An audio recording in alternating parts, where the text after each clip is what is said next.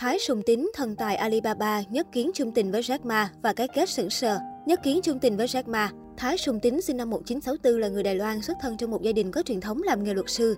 Ảnh hưởng bởi truyền thống gia đình, năm 13 tuổi, Thái Sùng Tín đi du học ở trường đại học Yale, Mỹ và nhận được chứng chỉ thạc sĩ kinh tế và tiến sĩ pháp luật.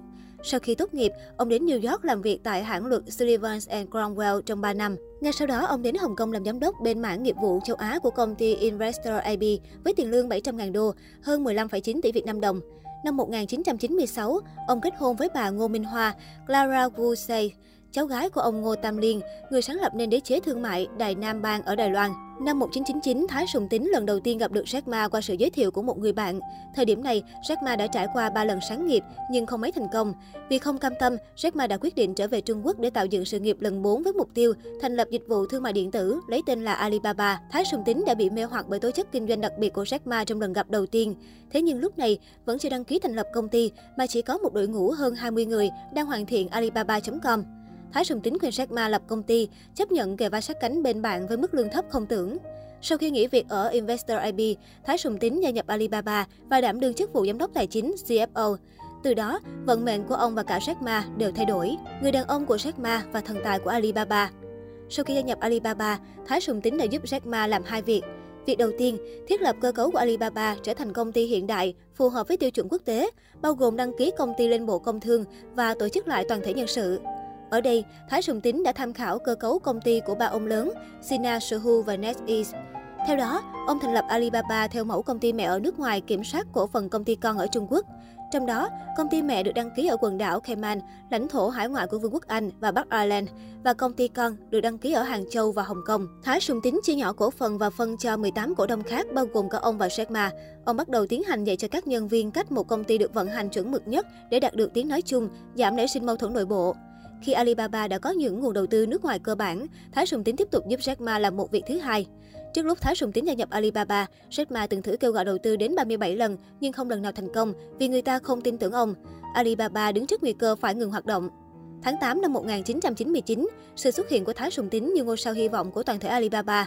Thái Sùng Tín đã dẫn dắt một người bạn của ông, một giám đốc đầu tư của tập đoàn Goldman Sachs Hồng Kông, cũng đang tìm kiếm cơ hội đầu tư vào ngành mạng điện tử của Trung Quốc nội địa, đổ vốn vào Alibaba. Đến tháng 10 năm 1999, Alibaba được rót vốn 5 triệu đô, hơn 113 tỷ đồng.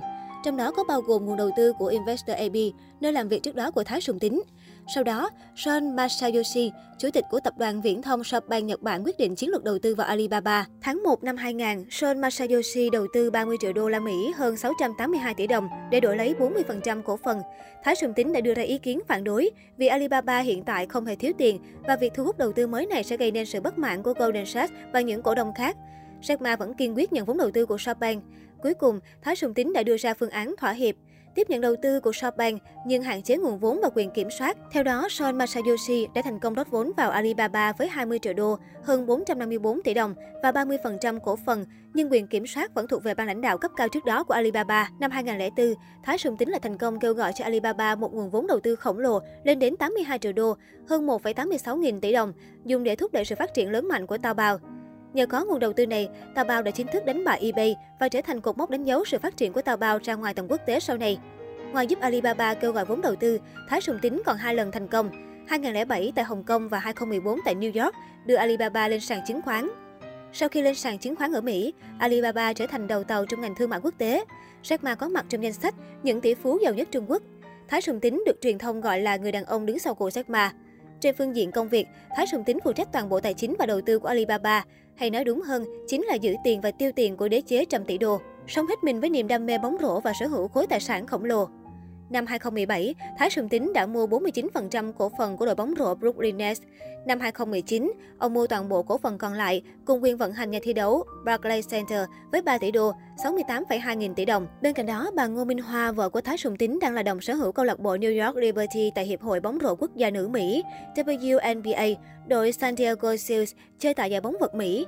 Thái Sùng Tín đang giữ chức phó chủ tịch và cổ đông lớn thứ hai của Alibaba, sở hữu khối tài sản hơn 12 tỷ đô, hơn 272.000 tỷ đồng. Theo New York Post, Thái Sùng Tín sở hữu biệt thự tại Hồng Kông, khu đất bên bờ biển California, bên cạnh căn hộ mới mua thuộc Billionaires Row tại New York.